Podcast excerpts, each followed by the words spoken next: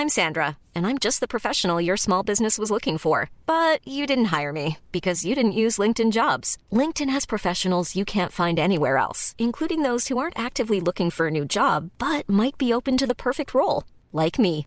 In a given month, over 70% of LinkedIn users don't visit other leading job sites. So if you're not looking on LinkedIn, you'll miss out on great candidates like Sandra. Start hiring professionals like a professional. Post your free job on linkedin.com/people today.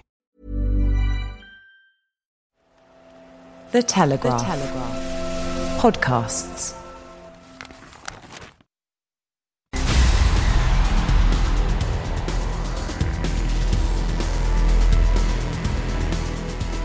Hello, and welcome to Brian Moore's Full Contact in association with The Telegraph. I'm Brian Moore, and joining the show today to discuss the NatWest Six Nations finale are Ireland's Malcolm O'Kelly, Scotland's Doddie Weir, and Wales' Michael Owen. Plus, we were reflecting on the women's tournament with commentator Nick Heath. But first, I'm joined in the studio, as I have been for the whole competition, by former England and Lions fly half Rob Andrew. Uh, you just told me, Rob, that you've got back to South Africa, and I'm insanely jealous. Presumably, you saw the game, the Grand Slam game, from afar, and that was probably the best way to view it, frankly. Uh, yeah, well, involved in cricket now, Brian, as you know. So Yeah. I had to go on the pre-season tour As to, you do, uh, to yeah. Cape Town. Um, Yeah, yeah.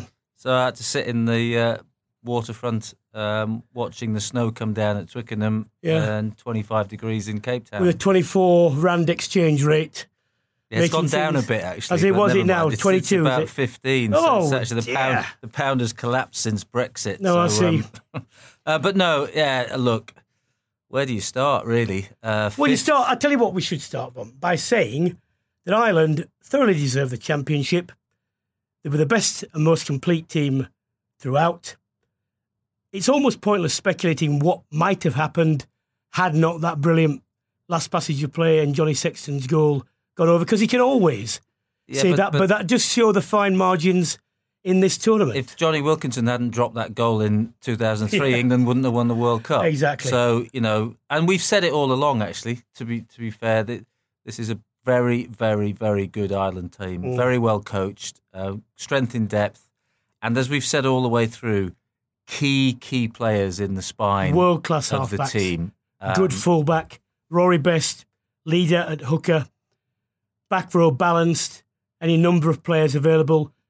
The most good important thing, rows. yeah, the most important thing though for Ireland is that the depth they've now got, genuine depth. They're not yet, I don't think, at the absolute maximum ideal of three genuine challengers for each position, which is what you want. But they're getting close to that. Yeah, they are getting close. And do you ever get that close? Really? Um, well, if you even- can, you you- can, that's but- ideal. But you know, everybody talks about it, but but who really does have three that you can play replace in every that are all fit on form and experience. Absolutely. What can you say about England other than it was predictable and predictable in this way? Although the penalty count was not as bad as it has been in previous games, the fact is that there were still key moments of indiscipline which had big ramifications. Witness the first one. We wouldn't have had the TMO, wrongly in my opinion, judging that Rob Kearney didn't knock the ball on, had Owen Farrell not followed through with a challenge which he must have known. At best, he was going to catch him after he kicked the ball. Yeah. He wasn't going to get man and ball. He thought maybe, you know, I'll leave a mark.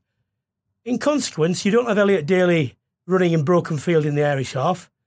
You have a penalty on the 15, which they kicked Yeah. into the England half, from which the line out came, from which the kick came from Sexton, from which the try, however it was awarded, came. Had that not happened, later on, still early in the first half, Ireland under pressure, not a very good box kick, would have meant that England had a line out deep in Irish territory. Maro Itoje trying to charge the ball down, strays a yard offside, and he was offside, didn't charge the ball down anyway. Turnover in terms of a penalty, kick back, pressure off. These things have happened too often, and you know, I don't know what the solution is, bar saying you're not picked, you're fined. I, I, I am ju- I'm at a loss to know what to do about it. But it wasn't like that when under the Eddie when he first came in. He's they got that sense of discipline into the team early on. Much they, but they found ways, and they weren't playing brilliantly through all those 23 wins out of 25. But they found ways of, of staying in games. They found ways of defending when they needed to defend and be disciplined, um, kicking goals when they needed to, and just getting out of trouble, which good sides do. Mm. They're now getting into trouble and actually don't look like getting themselves out of trouble. And that's the flip that seems to have mm. happened. And it, it you know, it can be confidence.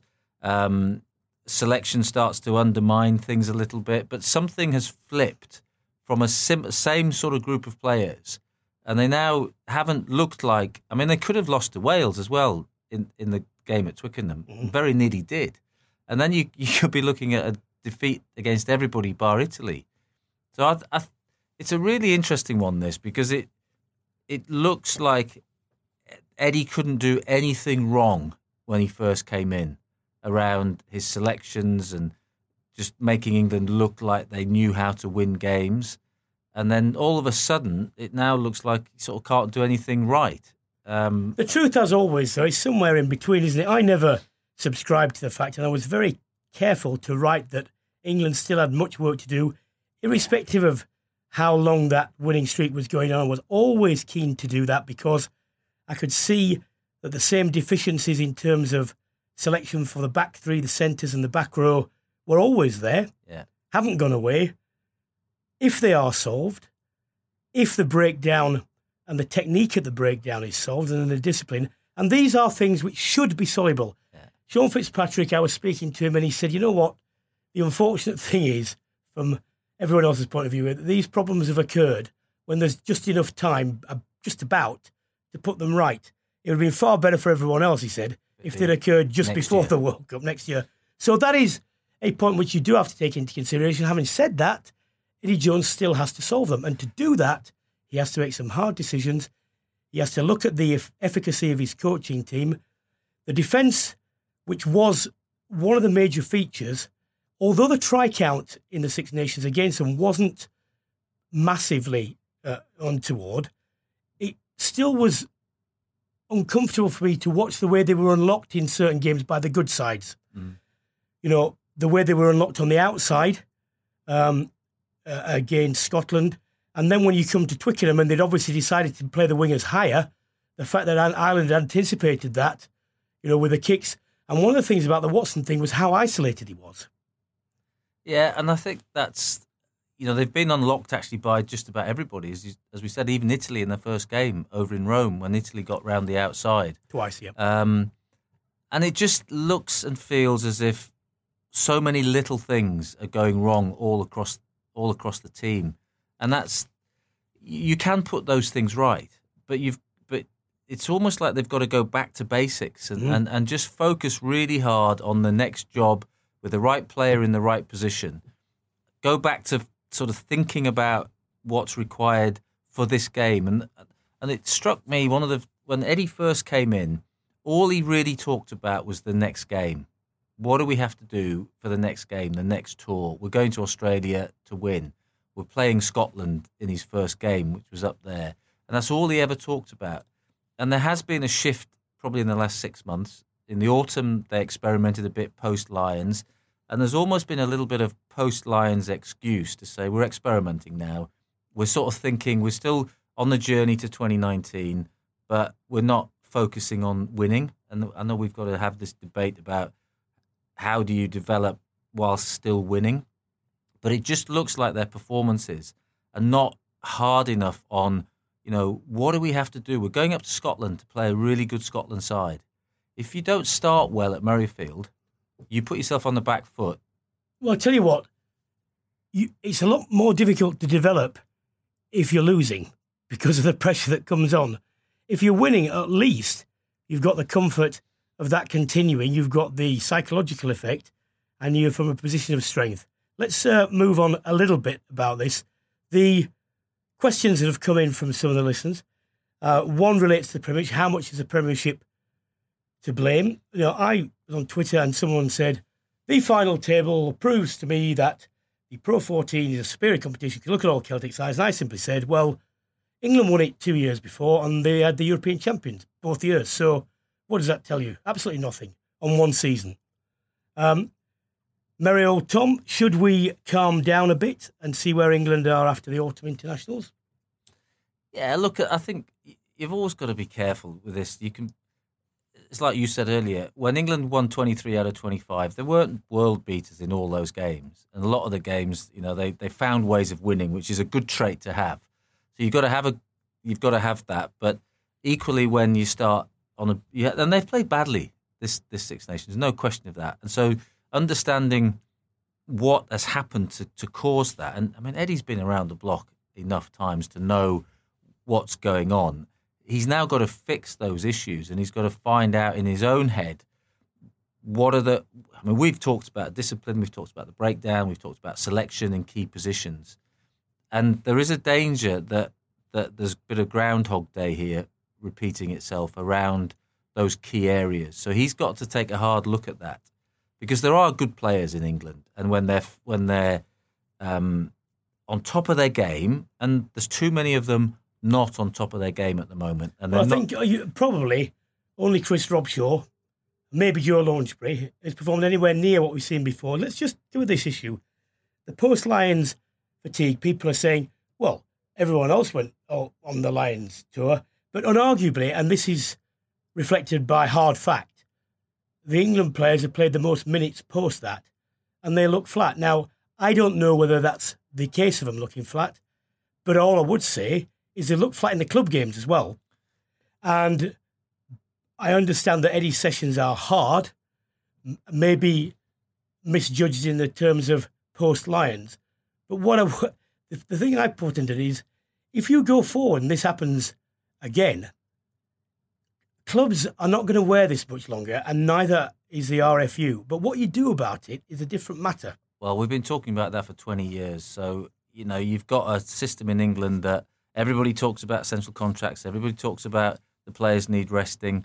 But, you know, unless the clubs are going to hand the players back to the RFU and say, there you go, you pick which ones you want, put them on central contracts, and it's all fine. You can rest them as long as you like, which is what happens in Ireland Wales are trying to go down that road with their dual contracts. And it's a sensible route. Of course it is. If you are if you are an international player um, and you are playing this modern game and you're you're going on a Lions tour, then you come straight back and you have to play in September and then you play the autumn internationals. To be fair to Eddie, he tried to give them a rest through the autumn internationals.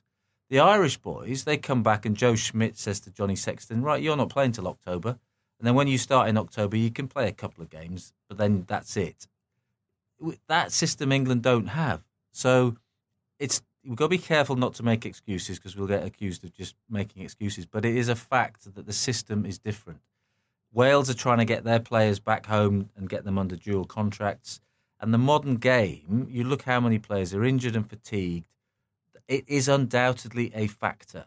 Is it the only factor in this England no, no, it's performance. It's not, but it's one of like all things. This is multifactorial, isn't mm-hmm. it? And lots of things have gone wrong, and it's meant that England have not been anywhere near their best. I mean, uh, they talk about two or three percent off. It's they're miles off their mm. best from what we've seen of some of these players. There's some outstanding players here who went toe to toe with the with the All Blacks in New Zealand last summer so it will come back. Uh, there's, there's some really good players there. Are there enough world class players to go toe to toe with New Zealand and, and Ireland is sort of heading in that direction now over the next 18 months? Wales have got strength in depth. On, on, on any given day, yeah, I think there are. If, if they're all in the right shape physically and mentally, there's a lot of mental stuff in this as well, which, which you know, is sort of come home to roost a little bit with this with this Six Nations. So it's now down to Eddie to find the answers. Time now to speak to some man who will be very happy given the holy trinity of Irish wins over the weekend. Cheltenham decimated the Brits. Twickenham and then Rory McIlroy in the Arnold Palmer invitation. Former Ireland player Malcolm O'Kelly. Hello, Malcolm. How are you? I'm, I'm all right, mate. It's not, it's not a bad weekend to be Irish, is it? It has been incredible. It's been incredible. Um, now my focus has been on the rugby. Yep. Uh, I was actually over at the match, uh, played the over 35s match, would you believe? Oh. But um, uh, yeah, it was tasty enough as well. Um, but uh, yeah, absolutely fantastic, and uh, the country is really on a high at the moment. What is the feeling about how far this team can go? Um, that's a good question. Uh, I from I think from what I've watched and, and what most people watch is that the public still think that there's another gear in the in, in these guys.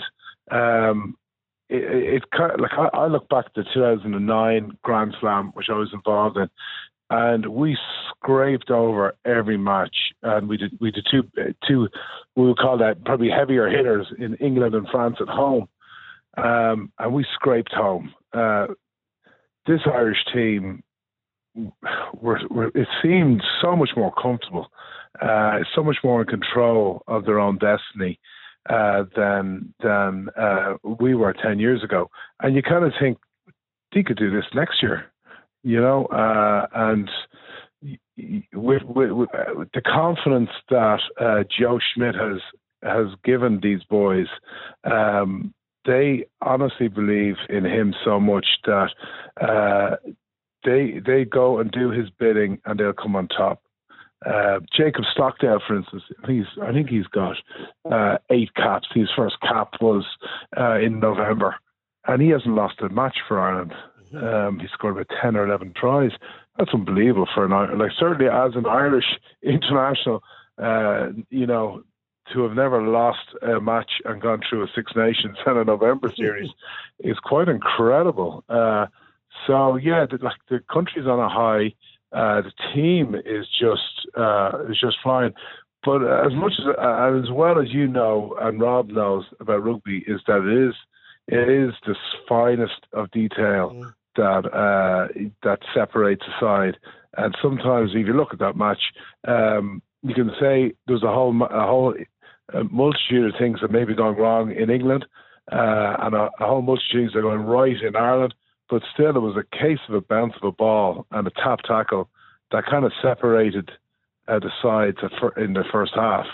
Like for, for, for Ireland to go in at 20, 21 points rather than 14 points is you know a huge factor, and really the game was over at that stage. And uh, you know, uh, Keith Earls to tap tackle and stop an English try uh, was huge, you know. So those kind of two little two little plays, you know, was the difference between you know possibly fourteen all and uh, or uh, you know or, or 10, 10 14 or you know 12 14 or, as opposed to 21 5 mm. and the game is over.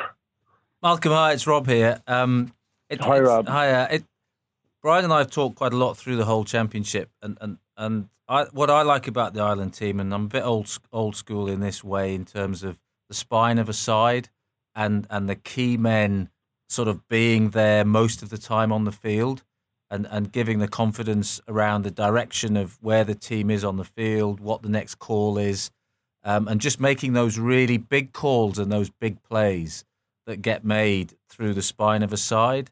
Uh, and, I, and that has a massive impact in allowing the team to move around the field in a comfortable way, and then these younger players to come into a side um, when the sort of things are on the front foot for them, and that feels from the outside that's where Joe's got the team where he really wants it at the moment with some, you know, arguably we said all tournament possibly the best halfbacks in the world at the moment. Yeah, absolutely. Uh, absolutely spot on. Murray and Sexton have, uh, uh, you know, the fact that they've been on the pitch the whole time has been, uh, it's been no surprise that Ireland have had that kind of control and dominance. Um, and uh, Joe Joe puts a lot of faith uh, in these guys, and he has developed these guys over the years. Like uh, he's he's he's had Conor Murray for four five, uh, for since his tenure, four or five years, and he has developed hugely under him. And uh, Sexton too had him in Leinster, so he's been seven years under Joe. Um, so they know exactly what he wants. Uh, and you're right. Like we had a crisis uh, this this season in, at second centre. We did, but those uh, Ringrose was the third uh, second centre to come in. Yet uh, each of them arguably was better than the than the than the man they they replaced. The fact that they come in, any new player, young player that comes in, seems to be really clear and uh, of, of, what what his roles and responsibilities are. Um, that you know they can their their uh, potential and their ability has a chance to shine because everyone knows what they're doing. Malcolm, the, the, the final question and probably the most important one, given now the World Cup is the final arbiter of everything internationally, whether you like it or not. Mm. Ireland's yeah. World Cup record is not good. It really isn't.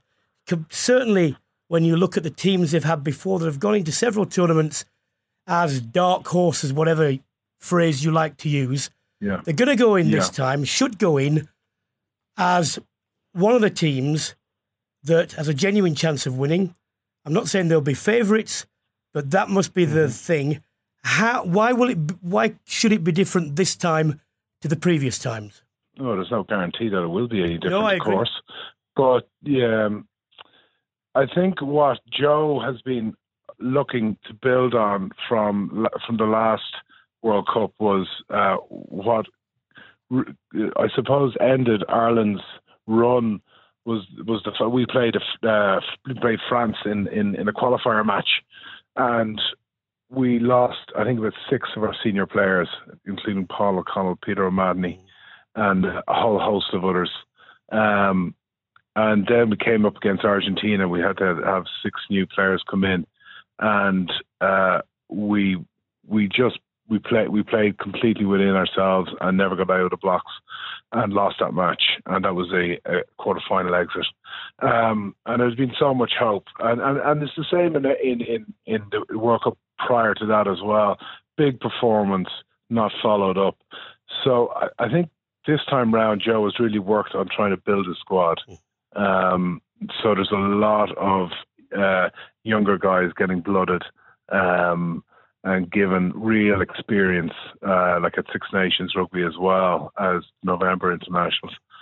So um, for him, I think the key is to have enough depth so that um, if worse came to worse and uh, injuries that, are inevitable, that he's got the ability to to bring in guys and the, the uh, you know team's performance is unaffected. I think you've identified exactly the point, and I think you're right.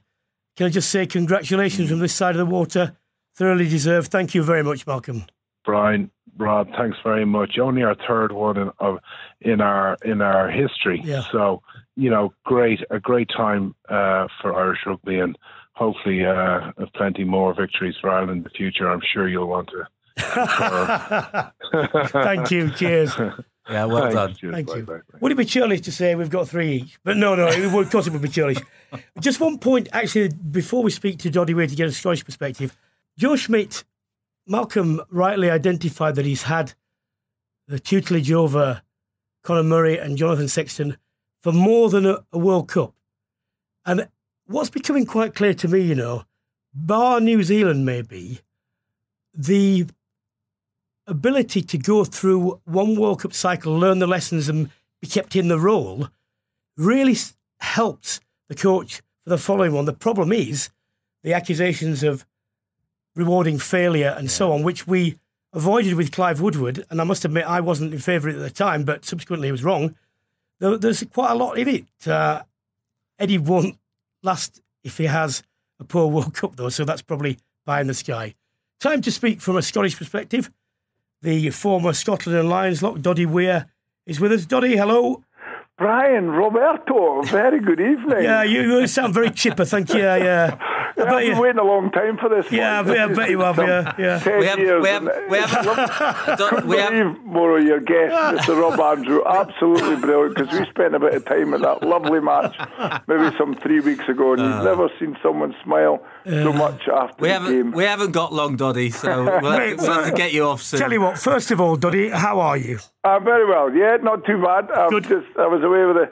I was in Italy supporting the boys uh, at the weekend, so a wee bit jaded from that. But uh, otherwise, things not too bad. We're, Tell us about tell us about the, the the March of a Thousand Headbands first, will you? Wow, just unbelievable. Um, Rob Andrews, uh, uh, Rob Andrew, Rob, I've got you in the brain now. I'm still thinking about going back to that lovely day when Scotland beat England not that long ago. When you I had a said great England day. winning. I had a lovely day with you, Doddie, that day. it was good meeting up with you. But no, the, Rob Wainwright, it's uh, Doddie Gump. It was a kind of finale in some ways, and, and his idea was to, to get uh, everyone marching to the game. And I think he thought maybe about a thousand people, and I think maybe about five turned up, 5,000 people. And Wow.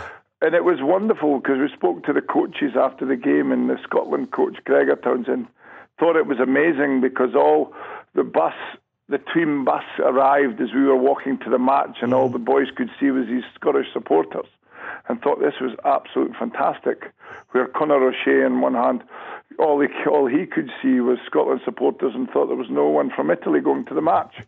So it was it was quite a spectacular, and it was very humble with all these people who very kindly Tell us turned up. tell us how people can donate. Uh, my name's Doddie. Um, hashtag I think it is, and um, website as well. My name's Doddie Foundation, and that's a lot of details are on there with forthcoming events and what have you. But it just continues. The, the support has been overwhelming, um, Fantastic. as has been said for a fashion disaster from Scotland. So it's just very humble of, of where we are and tear jerking in some ways of what people are very kindly doing for myself and but more importantly for MND to put awareness and trying to get a stop to this horrific uh, issue. Well, you mentioned Gregor Townsend, and he's quoted as saying about Scotland's campaign, he's somewhat satisfied. Is that a bit understated or realistic? Well, I think that that- that's Gregory. He's, he's very real on where, where he's wanting the team and how they want to perform.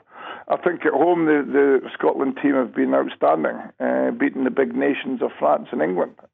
England the first time in, in, in 10 years. That's just a phenomenal victory uh, encompassing. And just to show how large it is, Scotland have two professional te- teams, England have a lot more. Um, and so that victory for the Scottish rugby and the Scottish rugby team is absolutely fantastic. But their performance away from home just maybe hasn't been hitting the boil that Gregor would like. So that's why I think Gregor is saying what he's saying because the Welsh match to start with is is probably propelled the boys to do do well at home because it was a bit of a disaster. Um, but on on that third in, in the table, I think is is a very commendable position to be. What do you think it is, Doddie? That because you know when they're at home and they have been as they were against New Zealand, which you know, and Australia, outstanding in those games. Fought hard against France um, under a bit of pressure up at Murrayfield. Obviously, we're outstanding against England, particularly in that first half. Um, what is it about this group of players that, that that's needed just to sort of go away from home and play with that same um, same control as well as fire? In some ways, Rob, I think it's maybe a bit of confidence because at the moment they're, they're at home, they're playing very well, and it's, it's maybe a cycle of rugby players. And I think in the Western nations like Scotland, they've got a great team at the moment. They've got a, a fantastic cycle of old boys and young boys coming through, and that's playing an exciting brand of rugby. But just away from home, it could be the opposite effect when the likes of Wales and Ireland are playing at home. They've got this passion, this fortress. Um, and in some ways, it's the whole build-up. And I think in the changing rooms it might be, because you know how some of the home change rooms are all very well set up for getting everyone organised, where the away change rooms are not. They're just little pokey, pokey rooms in some Especially way. Murrayfield, yeah. whether, yeah, whether, whether whether that has an effect, whether the supporters or just maybe the culture or the travelling away from home, because they are the same player, and mm. there's no reason why they can't perform away from home. But this year, it just has been a little bit indifferent. But winning your home matches is very special, and it's been a special year. Beating the beating England the first time in ten years, Brian. I don't know if you knew that. yeah Uh, I did that. know that. Well, yeah, yeah I, I, but, well, look, I, we'll give you one every 10 years. Doddie, moving on. Tell you what, the, the summer tour, USA, Canada, Argentina. Now, on the one hand, you could say that might be a canny way of recording wins abroad.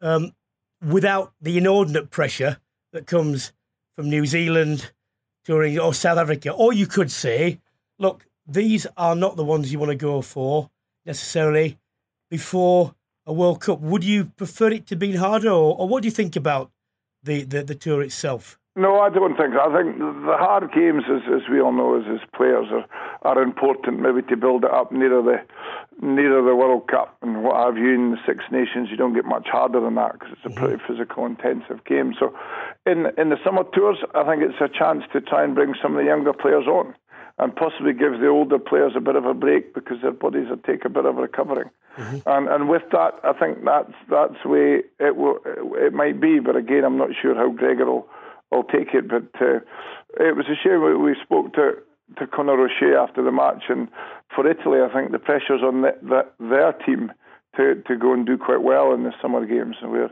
Scotland, it could be a chance to yeah do very well, but let's try and bring on the next line of players if possible.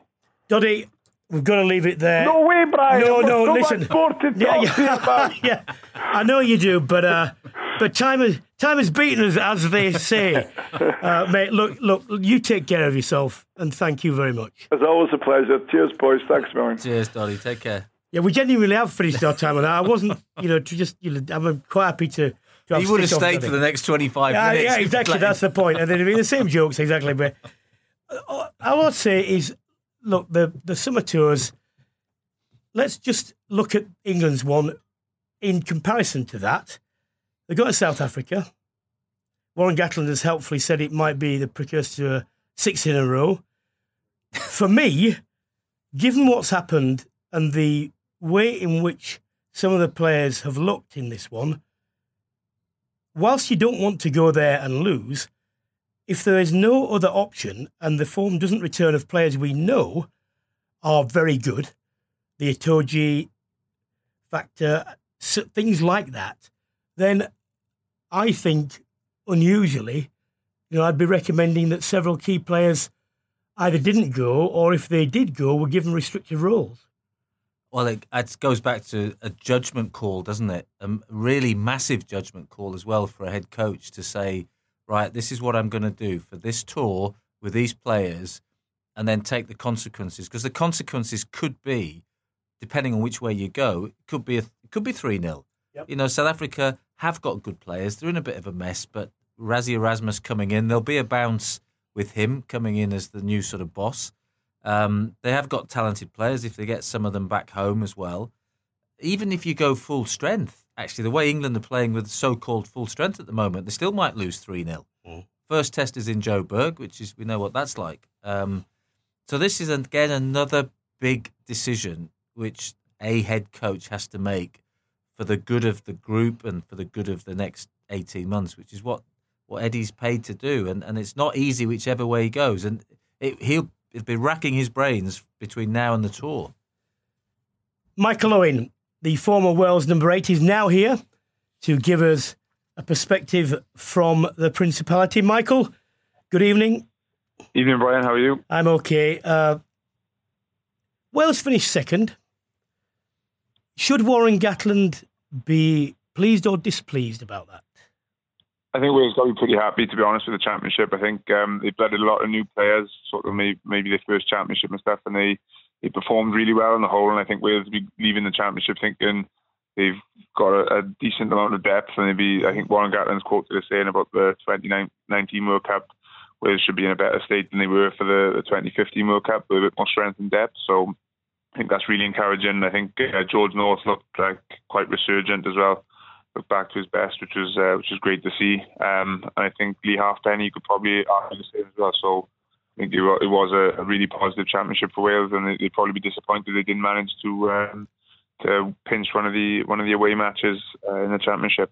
Well, I certainly agree with you in terms of blooding the new players. One of the points which I made in one of the commentaries was, you know, open side, the options there, Navidi and several other players. You know, England would kill for two of those to be in contention. The other point is this, and this still it, it, niggles me a little bit on, you know, vicariously. The fly half debate, Dan Biggar, a certain type of player, but to me, you can have him there, steady the ship, but the attacking quality that Wales have got now, intrinsically, innately, and also developed, the fly half of Patchell and Anscombe is a different thing and adds, for me, a different dimension. What do you think?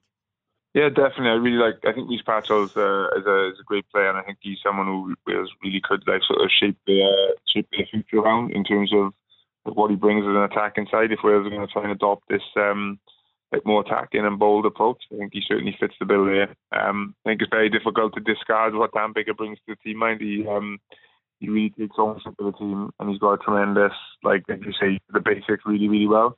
Um, and he's a very good player. But I do think that Rhys Patchell just gives Wales something, and probably even more than Gareth Anscombe as well for me. I think Rhys Patchell really gives Wales something a little bit different, and he uh, he, he gives them that, that ability to to attack and be a real threat with the ball. Michael, hi, it's Rob here. Um, hi, Rob. How are you? The, the other the other player, Rhys Priestland's still floating around there as well in, in terms of the, the quality. As, one of the things for me is is Gatland's a canny operator and has been for some time now, and he seems to be changing the way Wales are, are playing slowly. Um, is he? Does he sort of, having worked with him and known him, does he know sort of where he's going to be in the next twelve months, eighteen months with the way he'll want Wales to play going into that World Cup? Because it does look like there's been quite a big shift this this Six Nations. Yeah, well, it certainly looks like he's going to shift. I think, but I think like Warren Gatland, one thing he does, he knows how to how to be successful with his teams, and he gets them in a place where they're able to be like really competitive. Um, and and he does what's necessary for them to win. So I think you'd be looking at it and seeing just what where the best the best chance of doing that. And I think the thing that's exciting from a Welsh fan's perspective, like talking there about the the outside halves, and you've got like a real mix of, of styles and abilities. So it's really good for, for Wales to be able to maybe change up the game. I know when he started, he sort of played like uh, Stephen Jones at 10 and he'd bring James Hook um, like on off the bench maybe for the last 20 or maybe playing the other way around and he, he'd sort of used that really well. I think that's maybe something Wales could look to do again, maybe have like a almost a start in 10 and then have someone who can come on and make a, make a, a real impact in that last sort of 20 minutes, which is when a lot of international games are won and lost. Uh, Michael, final question for you. What, uh, if anything, uh, do Wales need to work on most to improve, continue the improvements ahead of the World Cup? I, th- I think it's just probably being uh, clinical. I think they had, the, they had the chances against um, against England, and I think like, when they played that, and so they the two games they lost, the England game and the Ireland game, away from home. I think they had they were competitive in those matches, and they had opportunities to win. And I think it's just being clinical and being able to finish off those those chances when they come. And I think that's probably the the one thing that uh, the Wales really need to work on. Probably like quite a lot of other teams as well. But I think that's the that's the real big thing. If they can be clinical and take the chances, then they feel like they can compete and, and beat anyone on the day. Michael, contribution much appreciated. Thank you very much. Cheers. Thank you very much. Rob, let's briefly mention France and Italy, not because we want to dismiss them, but primarily a British uh, audience. Uh, I thought France improved game on game. Um, I still don't think they're entirely sure what they want to do within games, but what you can see is that they still, for any faults of the top 14, have quality players that are being developed. They're strong, they're capable. And if they can find some cogency in terms of their overall game 80 minute contribution, and especially from the halfbacks, then they've got a very good World Cup record as a country. And I wouldn't think they would go there as potential winners, but they should go there uh, in a state which was out of all recognition from what you might have thought at least 12 months ago. Yeah, but nothing's changed, has it, no, with the French? No. You know, we could have been having this discussion 25 years ago, yeah. and, and it's it's the beauty of French rugby, and it's absolutely magnificent when when you see what they're capable of one minute, both good and bad. And, and they they should have beaten Ireland had it not been for brilliance, mm. you know, from Johnny Sexton and the whole Irish team. Um, and they've always got good players. It's just, you know, have they got the time with the players to mould, a, as you just said, a cogent team that can go into a tournament? In World Cups, they do have time together, mm. so that actually does help them in one way. there's usually a crisis somewhere in the middle of a World Cup, Yeah. which sort of galvanizes them. So you know we don't know who what's going to cause that, but it's likely to happen, especially in Japan. I mean, goodness knows what could happen. Well, in 2011, I met Olivier Magne, um, and he said Lièvremont had been betrayed by the players. They were all for wouldn't do anything. It turned out, and probably with a different referee on a different day, could have won, maybe should have won the World Cup final. So that's a different. Italy, to me, I may not see tremendous find. Uh, Boni, we didn't see after the first three games, unfortunately, tremendous find. What still bothers me about Italy is the lack of streetwiseness when they play. You go into the final couple of minutes needing three points. Halfway line, you have a line out. What you should do, clearly to me, win the ball, you take it, drive it, succession of carries left and right of the breakdown, but stay central so that the option is there for a drop goal. And if you get a penalty, it's in front of the post, or no matter how far it is out. So instead of doing that, take the ball far right. Eventually, there's a breakdown, they get penalised. But even had they got a penalty, it would have been right on the touchline. Now, that to me is a very basic rugby thing, and it's disappointing that after so much time, that they that that sort of thing doesn't occur to them. Yeah, but but pressure. What does pressure do to players? We've seen it, you know, do things to England players who've played a lot of Test matches in this tournament. So, in the end, I think you've just got to um, allow Conor and and, the, and Mike Catt and the coaches to have time with what, as we said right at the beginning of the tournament, looks like some quite talented, young, inexperienced players. Parisse is sort of standing out almost on his own. He's about the only one left now. Geraldino's Ghiraldini's with him at hooker, but you know, there's they've got to go with this next generation. They can clearly play some decent football, um, and those game understanding, match understanding situations, they can talk about that going into the next game. If we're in this situation again, don't do what you've just Yeah. done last week. Yeah. You know, this is how you would set it up. And that's just time on the field, time on the on the training field, time in match situations.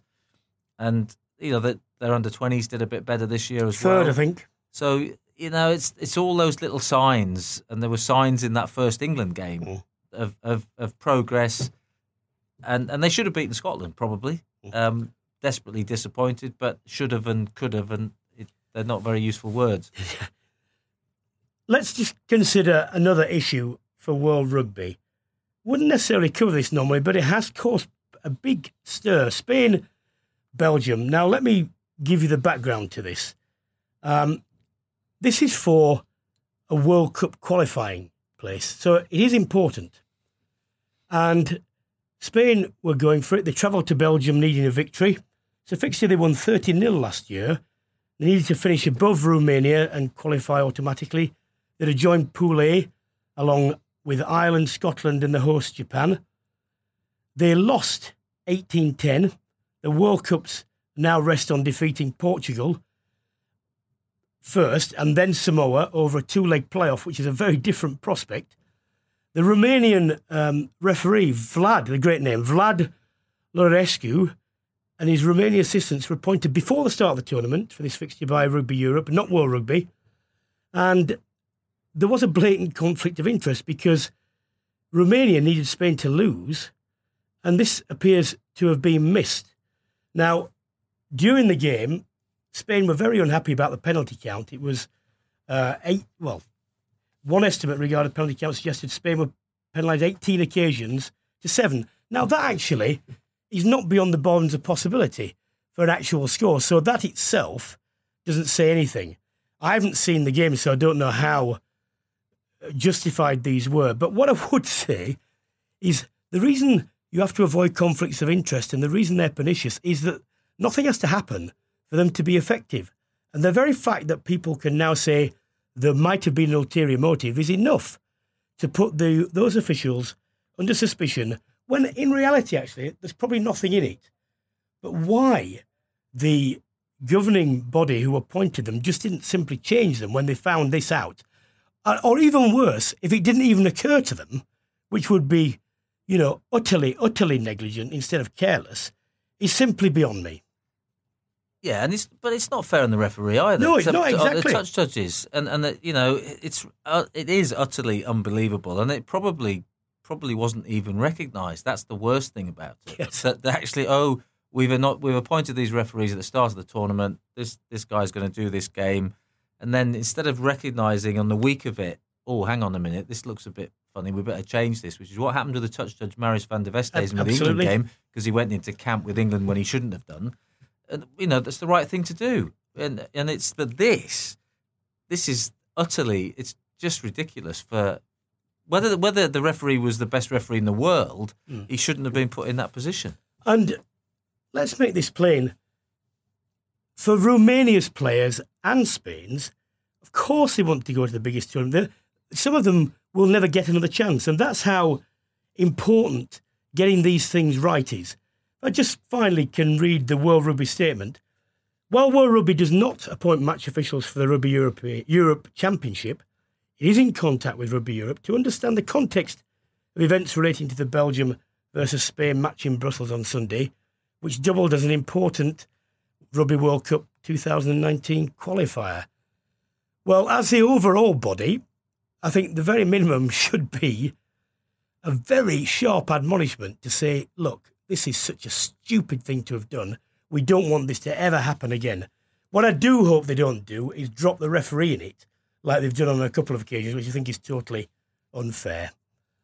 Time to move to the Women's Six Nations with Nick Heath. Now, the final series of games ended like this Italy 26, Scotland 12, England 33, Ireland 11, Wales 3, France 38, which meant that France topped the table with 27 and England came second, 21. Ireland and Italy joint third on 10.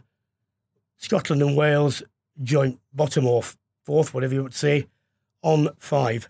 This wasn't expected. England were expected to carry this.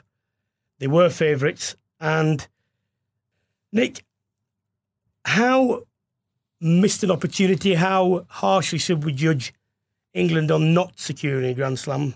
I think when you good evening, by the way, uh, hello to both of you. Um, I, I, think when you uh, when you look at the resources again, you know, it's the old argument that often you know bites England uh, in the behind is when the resources are as strong as they are and the depth of players is as strong as it is in England, then there are questions to be asked if if they're not at the top of the tree. But you know, England are are quite keenly uh, there is still this element of them chasing glory on two fronts. They, you know, they're missing players in the likes of um, Emily Scarratt and Natasha Hunt to the Sevens program. So it means that Simon Middleton has got a good opportunity to look at some other players. And it's fair to say that through the Tyrrell's Premier 15s, there have been some outstanding young talents that have put their hand up and quite rightly were given an opportunity in the autumn and then were given an opportunity to continue um, in the squad over the course of the Six Nations. I, I was um, commentating on France, England, and Grenoble. I did Wales, Scotland, uh, and I also did Scotland against France. And, and you know, looking across those games, there's there is there is talent appearing in every nation at a younger age group, um, and England have it in the likes of Ellie Kildunne, who is absolutely superb. They've got Shaunagh Brown, who's coming through, and uh, you know there there is plenty of potential there. I think you know what what's happened with England in in this Six Nations. You have to accept that no team has a God-given right to go and win every game, and they went to Grenoble. There were seventeen and a half thousand people waving the tricolour. It was absolutely incredible. It was brilliant. Um, the likes of Katy Daley-McLean, when I spoke to her afterwards, she said she absolutely loved the atmosphere. Now, there are some players in that side that played an understrength Canada side through November and got three wins. It was pretty easy, armchair ride, lovely, thank you very much. They then got into the Women's Six Nations and they've seen off the likes of Wales easily and Scotland and Ireland, who are under par. Um, and they've they've had a pretty easy ride then. They've then gone to a hostile environment in Grenoble. There's been an incredible atmosphere. The French have been on ever increasing form over the championship and they've beaten them by a point and that's the reason England haven't won the championship. It's the reason France have got the Grand Slam. So I, don't think there's a need for a for, for a major inquiry um, because some of those players will wear that scar deeply, and it'll make them the players they are to go for that World Cup in 2021. Nick, hi, it's Rob here. Um, hi, Rob. I, I mean, I know, I know, what Grenoble is like, a fantastic place for the girls to play. That atmosphere must have been amazing. But then looking at the uh, Italy Scotland conditions at the weekend, oh, not, not quite the same, which, to be fair to the girls, doesn't really give them much of a chance to to put on a show. Um, you know, no. surely they, there must be a better better playing standards, conditions for the girls to play in than that, that than they had there. Yeah, absolutely, and and and it's sort of that's attached to a, a, bit of a wider question for me, you know, about the priorities that are being put on these games by nations, by by, by governing bodies, however it works. Because you know we had the England women's match um, was doubled with uh, the under 20s uh, on Friday night up in Coventry. Now the England women's side is the senior side. Now they were the curtain raiser for the under 20s game. Um, not only that, but with the under 20s game at 7:30 or 8 o'clock, whatever it was, the women's game was a kick-off at 5:30 at the Ricoh in Coventry, which uh, you know is okay. On the one hand, you could argue a family-friendly time, but on the other, it's slap bang in the middle of the rush hour. Um, you know, in a place that that is is not necessarily the easiest to get to with all the roads clogging up, and and this sort of thing is is beginning to become an issue. And yeah, you you have then a terrible choice of venue out in Italy where the, the surface is is god awful and and they can't really perform terribly well. And and this side of it needs looking at. I actually, you know, went on social media. Was on Twitter after the, the game in Grenoble, and you know, they set a they set a world record for the number of people at a women's international, which is fantastic. Now, the amount of people that watch and support you know, or even play rugby, uh, you know, over here in England is is absolutely huge. So what is it that's stopping people getting out and supporting the women's game? And you know, I had some people come back to that. It created quite a bit of debate and saying, look, there's a limited amount of time I have in my life. I will get to watch Leicester Tigers or whoever it is. I might get to an international here and there you know, looking at the women's game, it, it, falls down my list of priorities. There's still a big amount of people out there that think the quality's poor. Now, yes, we could do with more matches that are of a high quality, but you cannot argue with that set, set piece event that was in Grenoble. You can't argue with the World Cup final and, and arguably the semis as well. Um, and so there are some fantastic games. The women's skills, you know, the women's skills are much higher, but they are being hamstrung by the scheduling, by the choice of venues, um, and and whether unions are even putting them first. Nick, thank you very much. Take care. No problem. Cheers. Uh, Nick probably couldn't say this, but that decision to prioritise over a junior age group side is it's absolute. Uh, I don't know if you're allowed to say that, but I just have. Uh, and that sort of thing is avoidable, shouldn't happen, and it just needs a bit more forethought. I've no idea why that occurred, but come on, it really, in this day and age, is not something that should happen. It can be avoided and please, let's not put even further impediments in the way of growing a part of the game, which is a big and expanding part of the game, and in the end, will ensure the wider rugby's acceptance and growth.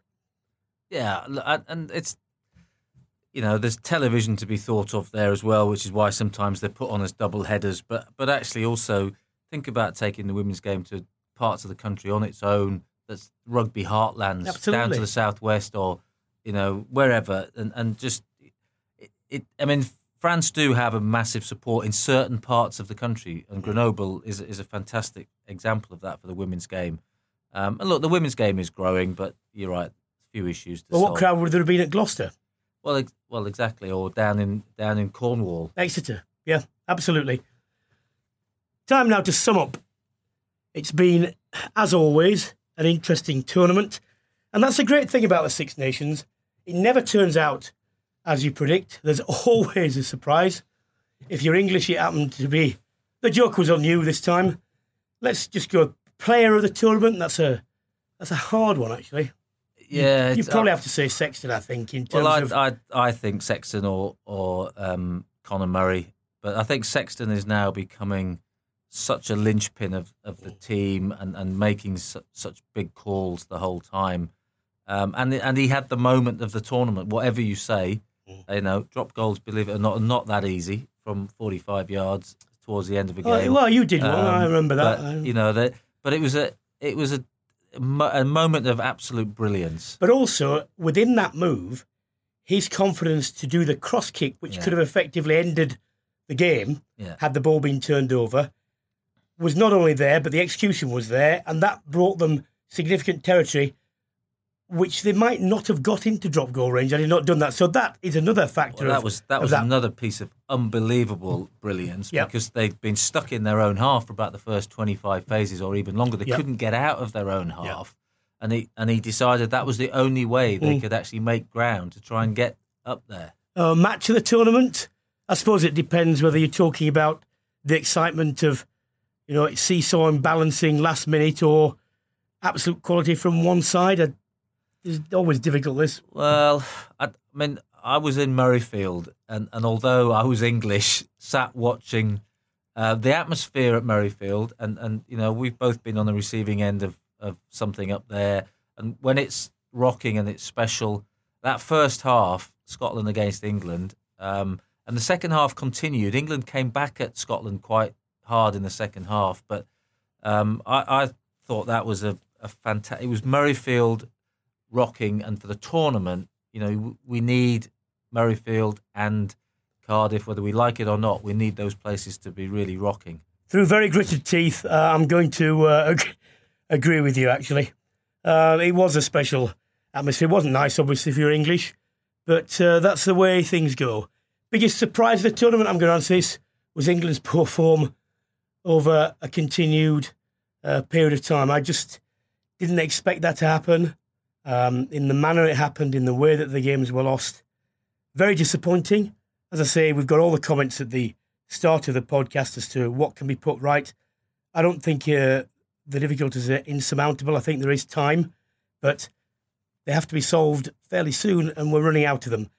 Uh, best try. Well, there's some good ones. Most of them were against England.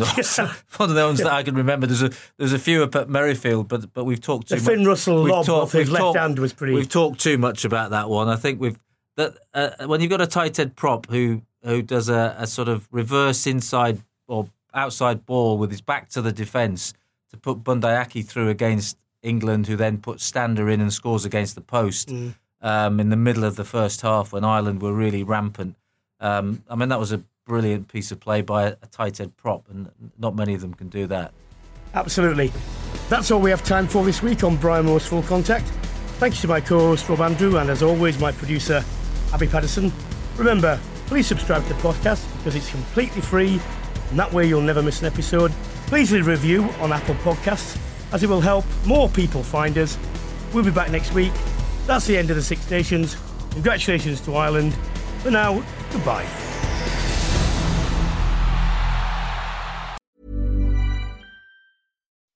When you make decisions for your company, you look for the no brainers. If you have a lot of mailing to do, stamps.com is the ultimate no brainer. Use the stamps.com mobile app to mail everything you need to keep your business running with up to 89% off USPS and UPS. Make the same no brainer decision as over 1 million other businesses with stamps.com. Use code PROGRAM for a special offer. That's stamps.com code PROGRAM.